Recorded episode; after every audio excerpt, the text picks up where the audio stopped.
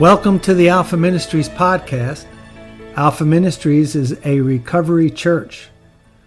Our mission is to teach individuals and institutions to recognize and apply the gospel of grace, building stronger families and communities. Join us today as Pastor John Glenn teaches on biblical self awareness. You will learn what God has done for us that we could not do for ourselves and what it means to be fully adopted into the family of God. We hope you are encouraged and built up in the faith. If you have any questions or comments, be sure to email us and look for some information about us in the show notes. Here's John. There is therefore now no condemnation to those who are in Christ. What a beautiful statement. What a powerful statement, especially to those of us who are suffering from internal turmoil and conflict in our lives. These are the opening words of Romans chapter 8, a chapter which we would all do good to commit to memory, a chapter that sets us free. As we consider these words in this session, and as we consider the information in this session, I want to dedicate this time to any of you who are struggling to you who are struggling with the inner turmoil of not being satisfied with yourself, for you who are struggling with the inner battles that you are raging within your heart to do what is right and not being able to do it, to quit doing what is wrong and destructive in your life. These are words of comfort and assurance to all of us who have internal strife. In Romans chapter 7, the Apostle Paul has told us about that very conflict.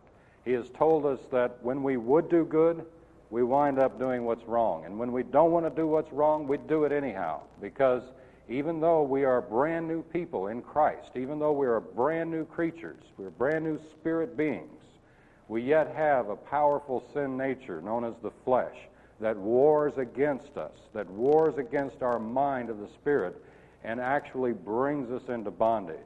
In chapter 8 of Romans, Paul now gets to the very heart issue of the answer to our conflict. He now brings in God's marvelous provisions through his Spirit to set us free who are held in bondage and in captivity to our own fleshly nature and the addictions and dysfunction of our nature. That key to freedom is found right here in these first verses of Romans chapter 8 when he declares publicly there is therefore now no condemnation to those who are in Christ. Now, the phrase in Christ needs to be remembered for two reasons. Number one, it's used very frequently throughout the New Testament to give us an idea of our position in Christ, describes our position in Jesus. And it ought to call to our minds the things we've already learned out of Romans chapter 6 where we were told that we were joined to Christ in his death so that the old man, old person we were, could be crucified once and for all with him in his death. We were joined to Christ in his burial so that old man could be dealt with once and for all. That old identity we had as natural descendants of Adam, that self centered and depraved identity we had, was once and for all put away, and we were joined to Christ in his resurrection so that we have become a new person, a new creature in Christ Jesus. This phrase, in Christ, represents all that God has done for us, we've learned about in Romans chapter 6, to make us brand new persons.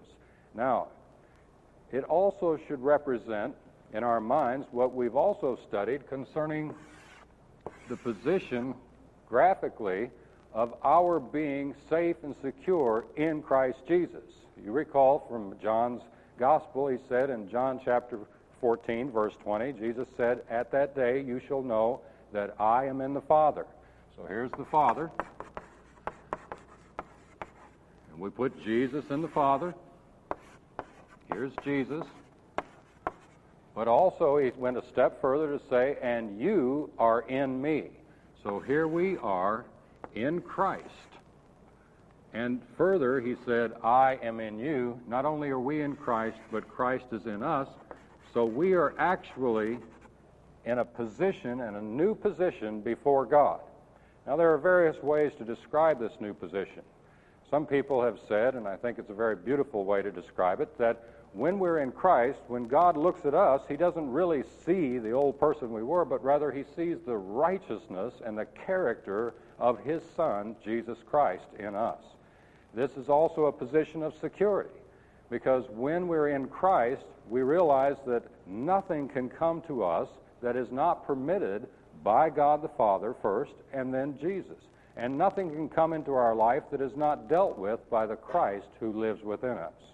But the thing we're most concerned about at this point is the fact that what he tells us in verse 1 is because of our position in Christ, there is therefore no condemnation.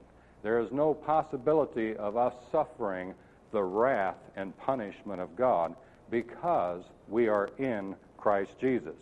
Now, this is such an unbelievable truth, such an unbelievable good news that we need to take the time to consider the next few verses that Paul reveals to us in these next few verses what it is that God has done to make this possible for us. So he elaborates on why it is that there is no condemnation to those who are in Christ in the next few verses. Look with me, if you will, to verse 2. For the law of the Spirit of life in Christ Jesus has made me free from the law of sin and death. Now, this is a beautiful statement, and by way of explanation as to why there's no condemnation, he says, The law of the Spirit of life in Christ Jesus, referring to that position that we have, that unique position we have in Christ, makes us free. That principle of being in Christ makes us free from receiving any condemnation whatsoever. And it makes us free then from the law of sin and death. You all realize, of course, the law of sin and death is just simply that when you sin, you die, because the wages of sin is death. As we've taken the time to underscore in our study in Romans chapter 6, this brand new person that is in Christ, this new person that God has made us to be, does not sin. As a matter of fact, in Romans 6:11, we are told upon to, told to count upon the fact that we are dead indeed unto sin and alive unto God. This new person then is free from the law of sin and death simply because this new person is righteous in Christ and is therefore free from sin or its consequences, which is death. But how could God do that? How could He actually take we, with our sordid track record and our background of failure and mistakes and transgressions, and how could He actually make us free from the law of sin and death? He further explains in verse 3 For what the law could not do, in that it was weak through the flesh, God, sending his own Son in the likeness of sinful flesh, and for sin, condemn sin in the flesh. First of all, we need to understand what the law could not do. All of Romans 7 told us what the law could not do. The law could not make us righteous. All the law really could do was to reveal to us what righteousness really is, to demand that we live that way, and condemn us to death for not being able to do that. But you see, the law could not make us righteous. The law could not produce righteousness within us. So, what the law could not do, God did. And look at specifically how he did that. God sending his own Son, that's Jesus, in the likeness of sinful flesh, that is, he took on a body like ours and was made like us in all respects, in the likeness of sinful flesh, and for sin, because of our sin, condemned sin in the flesh. Now let's just take a moment to consider when it was that he actually condemned sin in the flesh. If you all, I'm sure, are familiar with the story of the life of Christ, how he came into this world to seek and to save that which was lost, you'll know that the most important moment of his life was when he fulfilled the very purpose of his coming into this world by offering himself a sacrifice for sin on the cross of Calvary. You see, Jesus was not crucified simply because he couldn't outrun the religious folks of the day. He was not crucified because the temple guard happened to track him down with the help of Judas, the betrayer, in the garden and, and sneaked up on him and caught him by surprise one night. He was not crucified because the Romans were indifferent to Jewish ritual and to Jewish ideas. He was not crucified because the Romans thought that he was creating a rebellion in their empire. Jesus was crucified because he came to offer himself a sacrifice for the sins of the world. Now, Isaiah prophesied about this thousands of years before Jesus came on the scene. And in his prophecy in Isaiah 53, he tells us what happened at that crucifixion. He tells us that Jesus bore our sins and our condemnation, our iniquity on himself. He actually paid the price that was really ours when he hung on the cross.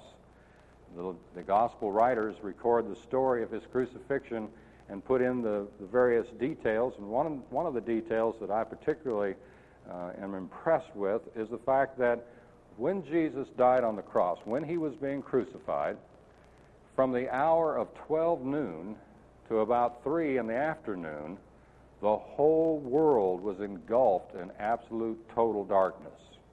Because you see, it was at that time, during those hours, when the light of the world, Jesus, became sin for us.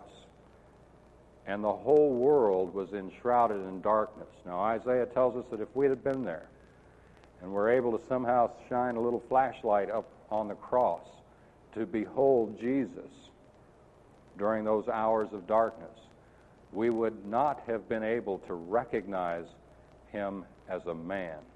Because as Paul says in 2 Corinthians chapter 5, verse 21, he who knew no sin, Jesus, was made to be sin for us, so that God's wrath was poured out. All of God's condemnation, all of the punishment of God against sin was poured out in Jesus. This is how God is free to justify or declare us righteous, because Jesus took our place. This is what he's saying when he says, God sending his own Son in the likeness of sinful flesh and for sin condemns sin in the flesh. You see, the reason why God tolerates any sin in the flesh today, the reason he tolerates and lets it slide, so to speak, is because Jesus has already dealt with it. Let's use our other example here of being in Christ, our other diagram of the triangles the new person we are in Christ, the center triangle, the inward man or the new creature.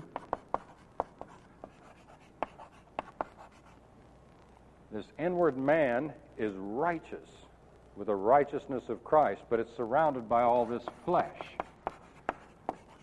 Have you ever wondered why it is that we can actually experience sin in our life? By that I mean that our flesh can actually sin and God just doesn't zap us right away? Now, you've probably not thought too much about that with regards to yourself, but I'm, I'm sure you've wondered why God hasn't zapped other people who sin, haven't you, from time to time? How can they get away with that? Why doesn't He just do something? Why doesn't God do something about these people and their wrongdoing, their sin, especially those, those that commit what we consider to be the most vile sins?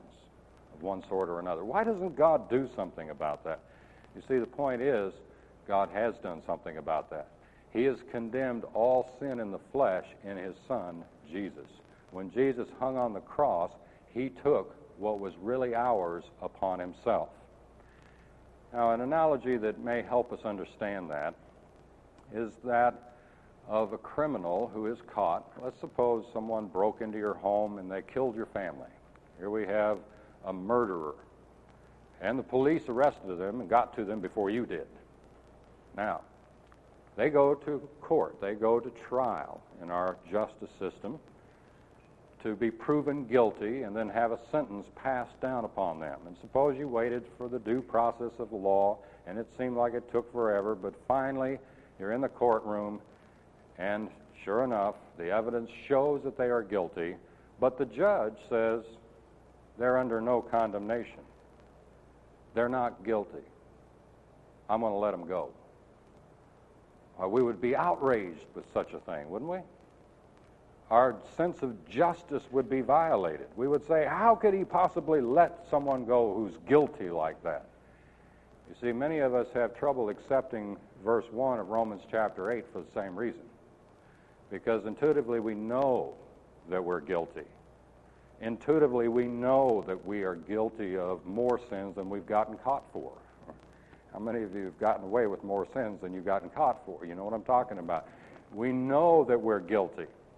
And we know then when he says there is therefore now no condemnation that this doesn't line up with our sense of justice. It doesn't line up. And it doesn't really help to say, oh, well, God's grace covers. Because, see, when we, when we say that, we actually get the idea that God's grace just means it doesn't matter anymore. You can sin and get away with it. But you see, that's not what God's grace is about at all. Still, our sense of justice is violated by the fact that we who are guilty by nature are set free, just as much as that criminal, that murderer, was, was set free by the judge. Our sense of justice is, is violated by that until we realize the price that God paid. Using that same kind of analogy, let's suppose the judge says, You're right. It's not fair. You're right. Your sense of justice has been violated and it's not fair. So I'll tell you what I'm going to do. Instead of putting this murderer to death for his crime, I'm going to put my own son to death in the place of this murderer. Now, at that point, your sense of justice begins to line up a little bit because, you see, sin needs to be paid for. Wrongdoing needs to be paid for in order for justice to prevail. And so someone else paying for it may, in, in effect, it may line up your sense of justice a little more, but we still have a problem the one who is guilty still goes free, even if someone else paid for it. And so we still have a little trouble accepting this unless we follow all the way through in the analogy and we come to realize that in allowing the, the judge allowing his son to pay the price for the one who is guilty would actually transform that murderer, would actually change that murderer into one who would become a servant of righteousness. You see, if we could actually transform and change that murderer, then we begin to see what grace is about. Now, this is essentially what God has done. We who were deserving of death, we who are guilty by nature and deserving of punishment, God sent his son Jesus to condemn sin in the flesh for this reason. Look at verse 4 now that the righteousness of the law might be fulfilled in us, who walk not after the flesh, but after the Spirit. That the righteousness of the law might be fulfilled, might be completed in us. You see, the reason God sent Jesus to die on the cross for our sins is not just to set us free from the law of sin and death. That's a negative reason, and it's an important reason to all of us, certainly. But there's more to it than just setting us free from the law of sin and death. There's actually a transformation process that occurs, a change deep within the personal structure of each human being that believes this gospel. There is a transformation that occurs in our hearts that is represented here as the righteousness of the law being fulfilled in us. Now let's look again at our diagram so we'll see what, what we're talking about. He's saying that God sent his son Jesus into this world to die on the cross for us to actually make this brand new person right here, this new person that we are, who is now fulfilling all righteousness. This brand new person is radically different from the person we used to be that produced this flesh. This brand new person is a new spirit being that is holy and without blame before God in love. This new person that we are has the righteousness of Christ given to us freely as a gift. But remember what kind of righteousness that is. The righteousness of Christ is not only a righteousness that doesn't sin from now on, but as far as I know, and as far as any of you know, Christ never has sinned. In fact, the Bible says he knew no sin. So the righteousness of Christ is not just that we don't sin anymore. The righteousness of the Christ is we never have sinned. We're not now sinning, and we never will sin. This is a radical transformation of who we used to be. This is so radically different from who we used to be that it's hard for us to accept. So he assures us here that the purpose that God sent his Son into this world to do for us what we couldn't do on the cross, the purpose of that is to give us the fulfillment of the righteous demands of the law. Now, note the last phrase of verse 4 very carefully. This gives some folks a lot of problem unless you go back and remember what we've learned already in Romans 6. The last phrase of verse 4 says, Who walk not after the flesh, but after the Spirit. And it seems to us when we read this that possibly the righteousness of the law is fulfilled in those who walk not after the flesh, but that the righteousness of the law is not fulfilled in those who uh, or in those who do not walk after the flesh, but the righteousness of the law, you see, would not be fulfilled in those of us who do walk after the flesh. And perhaps at this point you're beginning to get a little nervous and you're saying, now, wait a minute, I still have the flesh here. Remember?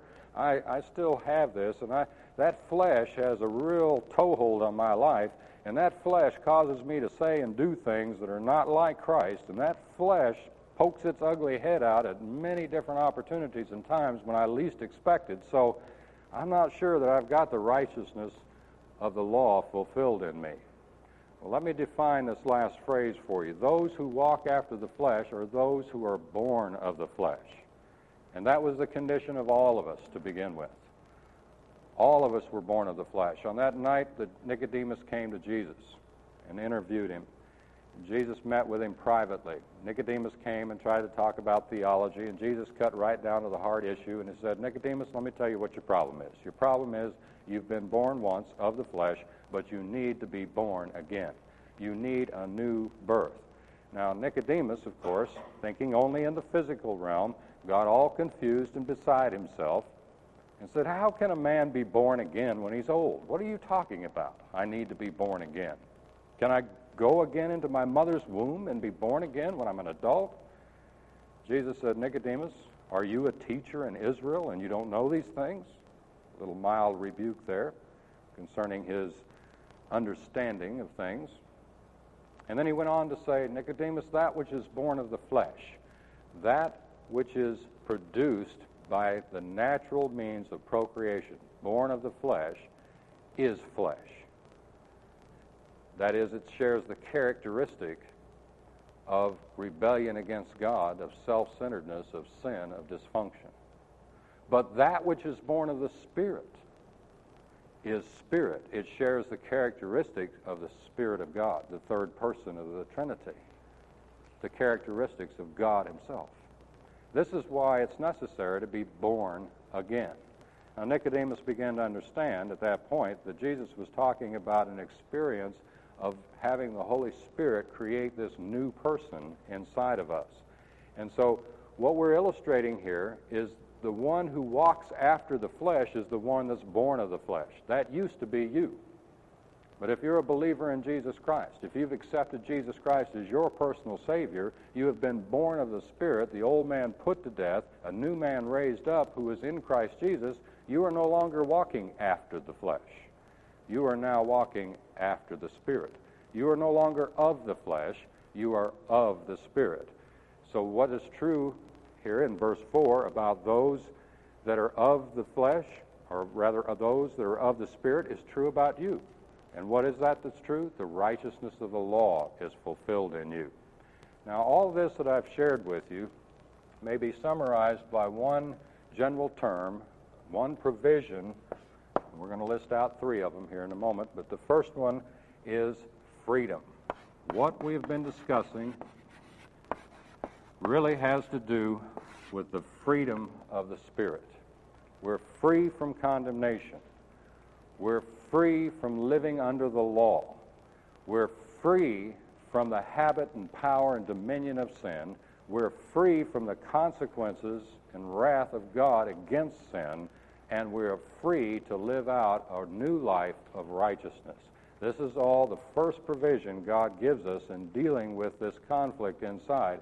He wants us to know and trust in the fact that because of who He's made us to be in Christ Jesus, we are now free. But he goes on now to list another provision, a second provision. And he gets really to the heart of the matter when he begins to describe this for us. In verse 5, he says, For they that are after the flesh. Now remember who those are. Those are the natural born folks who are after the flesh, who have not been born again. The natural born folks who, who come into this world through natural means of procreation and have only the physical life that is given at birth naturally. They that are after the flesh do always mind the things of the flesh. Verse 5 But they that are after the Spirit, those are the ones who are born of the Spirit, the things of the Spirit. They do mind the things of the Spirit. Now, the critical thing I want us to see here is he gets to the root issue of all of our problems now by describing what we're thinking. He gets down to the heart issue by looking at what it is we're thinking, what is going on in our mind. Here he says, They that are after the flesh, that is, they that have only the flesh, they are not a new person in Christ, they are always thinking the things of the flesh. But they that have the new uh, creature in them, they who have and are this new spirit being, are thinking the things of the Spirit. Now let's contrast that in this next verse. Verse 6, he says, For to be carnally minded or naturally minded is death, but to be spiritually minded is life and peace. There is such a contrast here. It's an unbelievable contrast between death and life and peace. And we need to understand this from two practical angles. First of all, let's look at it in ourselves. Let's understand that when he says, they that are after the Spirit are always minding the things of the Spirit, he is talking about a new mind that God has given us. This is the real provision that is radically different from the old mind that we had. Now, it's important that you all understand at this point that every person who is in Christ Jesus, every person who is born of the Spirit, this inward man, has the mind of Christ. To the flakiest bunch of Christians in the New Testament, the Corinthians, Paul writes in 2 Corinthians chapter 2, but you have the mind of Christ. This means you are capable of thinking like Christ, of seeing things like Christ, of reasoning like Christ, of hearing God like Christ. You have the mind of Christ. In Philippians chapter 2 and verse 5, he says, Let this mind be in you, which was also in Christ Jesus, and then goes on to list out the characteristics of this mind. Here, the provision that he's talking about is that we who are after the Spirit and not after the flesh are always minding the things of the Spirit with the mind of Christ. Now, note again the radical difference between the two. In verse 6, he says, For to be carnally minded, that's to think after the flesh. And let me, by the way, let me give you a little practical thing about this statement on uh, carnally minded, what it means practically. It doesn't mean to be thinking of nasty thoughts. The, the term carnal here doesn't just have some kind of sexual overtone to it like its modern English usage does. It means really to be thinking naturally. Now, what this really boils down to, and I, I don't want you to misunderstand me on this point, but I, I, I want to make this point clear. What we would call carnal mindedness, a good term for carnal mindedness, is what we generally refer to when we think of common sense. Now, I know this, that might be a little shocking, so let me try to explain it to you. When we think of common sense, we think of that which everybody thinks, that which everybody knows to be true and holds to be true. But there are a lot of things in the Scriptures that everybody holds to be true that are wrong. As a matter of fact, I've been frequently impressed with how backwards the Bible really is to our normal way of thinking, haven't you? Haven't you been impressed with how, how totally backwards it is? For instance, if we want to live, the Bible says, we have to die. If we want to get ahead, it says we've got to humble ourselves and serve others. If we want to receive, it tells us to give. How totally backwards to our common sense, to that carnal mind. To be carnally minded, to exercise the natural human mind of the flesh, brings death. Not just a physical death, and not just even a spiritual death and separation from God, but also a personal death known as neurosis and psychosis, a relational death as our family system falls apart and we, we find it hard to relate to our wives or our children or our husbands. A social death, as we find it hard to relate on the job and in our society and our culture. Where does all this come from? It comes from that carnal thinking, that carnal mindedness that he says is death. But to be spiritually minded, to exercise the mind of Christ, he says, is life and peace. Now, this is so important that I want to illustrate a few characteristics for you of the mind of Christ out of Philippians chapter 2. If you care to turn with me to Philippians chapter 2, we're going to look at some characteristics of the mind of Christ that we have and are to exercise. Beginning in verse 5, he says, Let this mind be in you, which was also in Christ Jesus. What this means, in essence, is that we are to allow this mind to operate in our life on a daily basis that was the same mind that Jesus had in his life while he was here on earth. And then he goes on to describe it. He says, Who being in the form of God, referring to Jesus, being in the form of God, being God himself, thought it not robbery to be equal with God. Here's the first characteristic of the mind of Christ Jesus knew who he was. He knew beyond a shadow of a doubt that he came from God and he was going back to God. He was assured of his identity. This is the first and greatest characteristic of the mind of Christ that determines the quality of your life. If you know who you are, if you know that you are a child of God, that you are secure in his love and significant in his plan, then the other characteristics of the mind of Christ can flow out freely. But if you do not know your identity in Christ, this is why we've taken all this time in Romans 6 uh, to prove our identity. If we do not know who we are in Christ, then none of the other of these characteristics will flow. So the first characteristic of the mind of Christ is that he knew who he really was. As I've shared before, he, he began to understand who he really was when he was only 12 years old. When in the temple, his parents came searching for him, and he said, Don't you know that I need to be about my Father's business? You see, when we know who we are, we recognize that God is our Father. We recognize that Jesus is our big brother. And when I recognize that God is my Father, and that I am His child, and that He loves me, I am free to do what most psychologists are trying to get folks to do right now in counseling, and that is to let their old man off the hook, to let their dad off the hook, to quit blaming their parents for their upbringing, and to allow them to forgive their parents because they know who their real father is. Now, there's no such thing as a perfect parent. Parents are going to make mistakes because parents are not perfect.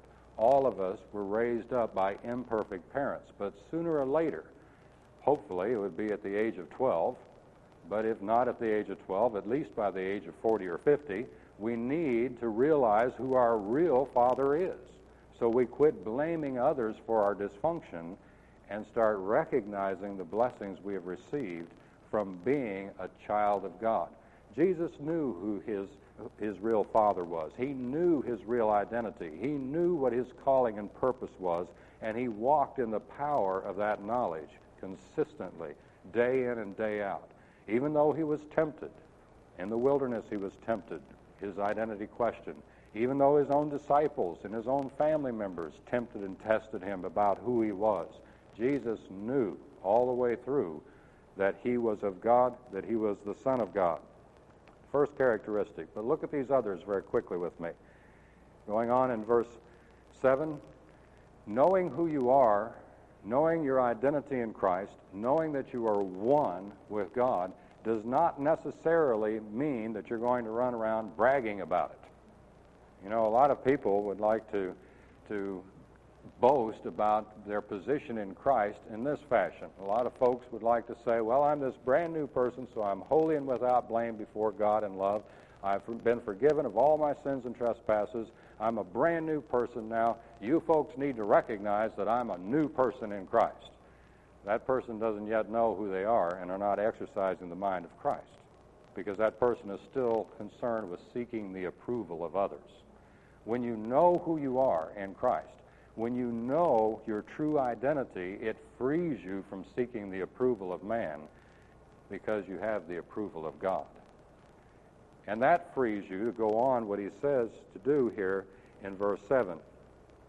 He knew who he was, but made himself of no reputation. Literally in the Greek, this means he emptied himself of all his divine attributes. He emptied himself of all his rights and gave up all his privileges as God.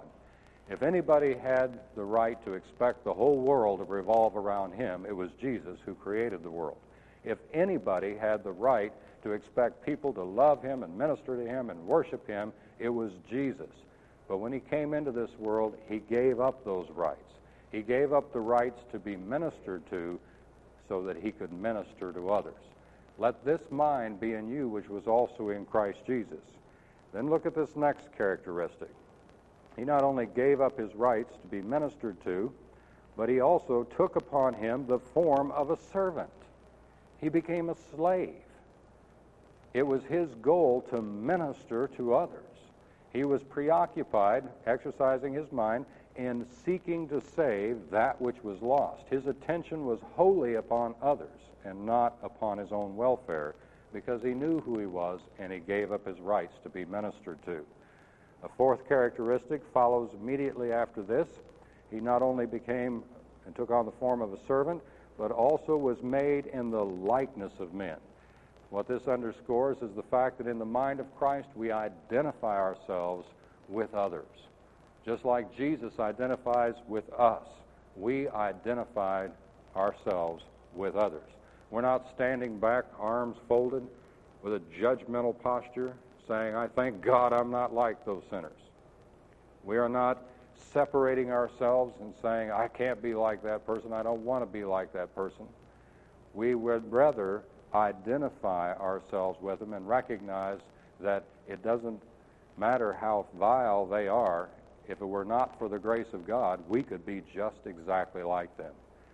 The greatest picture of Jesus identifying with us was at his baptism when he came to begin his public ministry, he came to the river Jordan. And there, John was baptizing those who had repented, those who had changed their way of thinking, changed from thinking that they could get God to bless them by keeping the law, changed their way of thinking legally to receive the grace that God was about to bestow upon them through the Messiah and say to God, God, I need a Savior. I can't save myself. I need you to do for me what I can't do for myself.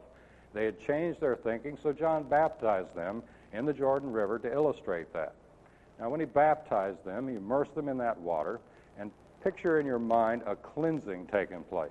Here they are covered with absolute vile, filthy sin. And the picture is that when they go into the water, that sin is washed away, and they come up righteous and clean. But where's the sin? The sin's still down in that water. And here comes Jesus wading out in the water, wading out to them through all that filthy water of sin, identifying himself with man. And he looked at John and he said, John, baptize me. Now that freaked old John out. John said, I can't baptize you. I, am not even worthy enough to unloose your shoes said, John, you've got to baptize me because it's necessary to fulfill righteousness. What Jesus was talking about at that point was it's necessary, John, for me to go down into that filthiness of the human condition. It's necessary for me to identify myself completely and fully with the most filthy, vile sinner so that in my resurrection, when I come up out of the grave, that filthy and vile sinner can identify fully with me in my righteousness. It's necessary, John, for me to identify myself with these people I love. And so John baptized him. And you remember it was then the Father said, This is my beloved Son, in whom I am well pleased. He again affirmed his identity. The mind of Christ is a mind which enables us to identify ourselves with others in their problems and their difficulties, to put ourselves in their place, to understand them, and to apply grace to their situation. But there's more to the mind of Christ. The mind of Christ also has this characteristic in verse 8 and being found in a fashion as a man, he humbled himself. The mind of Christ is a mind of humility. Now, it's not the false humility which says, I'm less than other people that thinks of ourselves as being less than other people. That's a false humility, especially when we run around whining about being less than other people, because what we really want is somebody to come to us and say, There, there, now, it's okay. You're just as good as the rest of us, and be ministered to. That's a false humility. True humility is not that we think of ourselves as being less than other people, it's that we think of ourselves less than we think of other people. True humility is a genuine concern for others about us. That's what true humility is about. This is in the mind of Christ, a mind which we possess that we're called upon to use. Let this mind be in you, which was also in Christ Jesus. He humbled himself, and then he says, he became obedient unto death. This characteristic of the mind of Christ is the fact that he was obedient to God's word. He was obedient to God's direction. Whatever the Father told him, he would do even unto death, even if it cost him his life. He would do whatever God told him because he trusted God.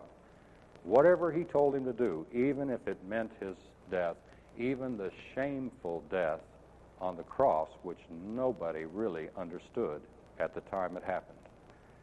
Jesus, exercising his mind, was obedient unto the Father, even unto death. Now, here's the admonition let this mind be in you, which was also in Christ Jesus. Let this mind control your life. Let this mind dominate your belief systems, your thought structures. Let this mind be in you, which was also in Christ Jesus. Now, all of that's fairly negative here. We start out by realizing who we are, and we like that. But then we start giving up our rights. We start humbling ourselves. We start becoming obedient, even though it means a shameful death. I'm not too sure I like that. But let's read on so we get some hope here. Verse 9 Wherefore God also hath highly exalted him and given him a name which is above every name, an identity which is above all other identities. God has highly exalted him. Peter exhorts us in this fashion. He says, Humble yourself under the mighty hand of God, and he will exalt you in due time. The mind of Christ is also a mind that expects God to exalt us in due time. The mind of Christ is a mind that expects God to work things out for us in his time and his plan by his power for his glory. So the admonition here out of Philippians 2 is let this mind be in you, which was also in Christ Jesus. Now, to wrap up, let's go back to Romans chapter 8 again, and let's look again at how he describes the difference between the carnal mind and the spiritual mind. Remember, the two effects of the carnal mind and the spiritual mind is given to us in verse 5. He says, They that are after the flesh do always mind the things of the flesh, but they that are after the Spirit, the things of the Spirit. There's two different ways of thinking that's possible. Because we still have the flesh, Romans 6 tells us we are not the flesh, but certainly we still have the flesh to deal with. The flesh has its own mind, and it's possible to use that mind rather than the mind of the Spirit that's been given to the inward man, the mind of Christ. But notice the, again the, the two differences here. He says in verse 6 For to be carnally minded, using that mind of the flesh, that natural mind, leads to death. It is death. But to be spiritually minded, leads to life and peace, or is life and peace, because the carnal mind is enmity against God. That's the mind of this flesh. It's enmity against God. Now, enmity is different than enemy. An enemy can be reconciled, but enmity can never be reconciled. The mind of this flesh will never be reconciled to God. That's why we've got to experience a physical death to get rid of this flesh. The mind of this flesh will never be reconciled with God. It's not subject to the law of God, and neither indeed can be. So then, they that are in the flesh cannot please God. Using this mind of the flesh, the carnal mind, thinking naturally in this world, will never please God and will never bring life and peace to us. Only when we use that spiritual mind, the mind of Christ, will we have life and peace. That's why he tells us in Philippians 2 let this mind be in you, which was also in Christ Jesus. Allow this mind to control you. Now, we're going to talk a little later specifically about how we do that, but let me just remind you that the first thing about the mind of Christ is that he knew who he was. He knew beyond a shadow of a doubt that he was a child of God, the child of God, the Son of God. When you begin to exercise the mind of Christ is when you begin to believe that you are who God says you are. This is why we've spent so much time on Romans chapter 6 and why we we are following up now in Romans chapter 8, proving to ourselves from the Word of God itself who God says we are so we can believe it. So we can believe, exercising faith on a daily basis, that we are the children of God as John says in 1 John chapter 3, Beloved, what manner of love the Father has bestowed upon us that we shall be called the sons of God. And though it does not yet appear what we shall be, because we still have that fleshly nature living in this physical body, we know that we shall be like him, for we shall see him as he is. We must first of all realize who we are. And then the other characteristics of the mind of Christ will follow. As we realize that we are one with Christ Jesus, the other characteristics will follow behind. The characteristics of giving up our rights to become a servant to others. The characteristics of humbling ourselves and identifying ourselves with the human condition, reaching out in compassion to others the characteristic of being obedient unto God, even though it cost us our life. These characteristics will be worked in us as we believe who we are, so that finally, God will exalt us in due time. Finally, God will raise us up and seat us forever in the heavenlies in Christ Jesus. Let this mind be in you, which was also in Christ Jesus. So, what's the second great provision God has given us for this tremendous conflict that we have? The second great provision is the mind of Christ.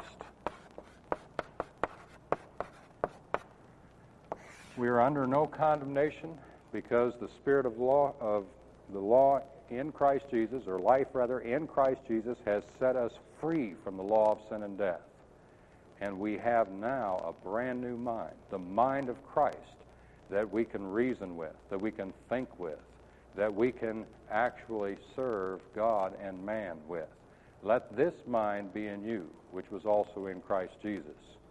He tells us finally in verse 8 that those who are operating out of the mind of the flesh cannot please God. It's impossible for them to please God. And at this point, you might begin to worry. You say, well, I don't know if I'm operating out of the mind of the flesh or not now. In case you're worried, just read on one more verse with me. Verse 9, Romans chapter 8. But you are not in the flesh, if so be the Spirit of God lives in you. If you've received Jesus Christ as your Spirit, as your Savior, and the Spirit, His Spirit, lives inside of you, you are not in the flesh, but in the Spirit. You are not of the flesh, but of the Spirit. You do not walk after the flesh, but after the Spirit. And if you've received Jesus Christ as your personal Savior, because the Spirit of God is living in you, what's true of Christ is true of you. So you have no worry, no fear, because you are one with Christ. He goes on to tell us in the same verse, Now if any man have not the Spirit of Christ, he is none of his. What does this mean? It means you cannot receive Jesus Christ as your personal Savior and be born again a little bit. It means you either are a Christian or you aren't. It's kind of like being pregnant. You know, you're not a little bit pregnant. You either are or you aren't. You either have the Spirit or you don't. You either are a Christian or you are not. How do we know for sure that we're a Christian? Because we've received His Spirit, and His Spirit bears witness with our spirit that we are the child of God. Now, if you're worried about that, if you're at all concerned about whether or not you have the Spirit and are therefore a child of God, the answer is simple. Believe on the Lord Jesus Christ, and thou shalt be saved. Call on him now and say, Lord, I want you to be my Lord and Savior. And he'll give you the Spirit to set you free. Thank you. Thank you again for listening. If you want more access to Alpha Ministries teaching, you can like us on Facebook, subscribe to our YouTube channel, and visit our website. All times and dates for services and other events are on our website listed in the show notes.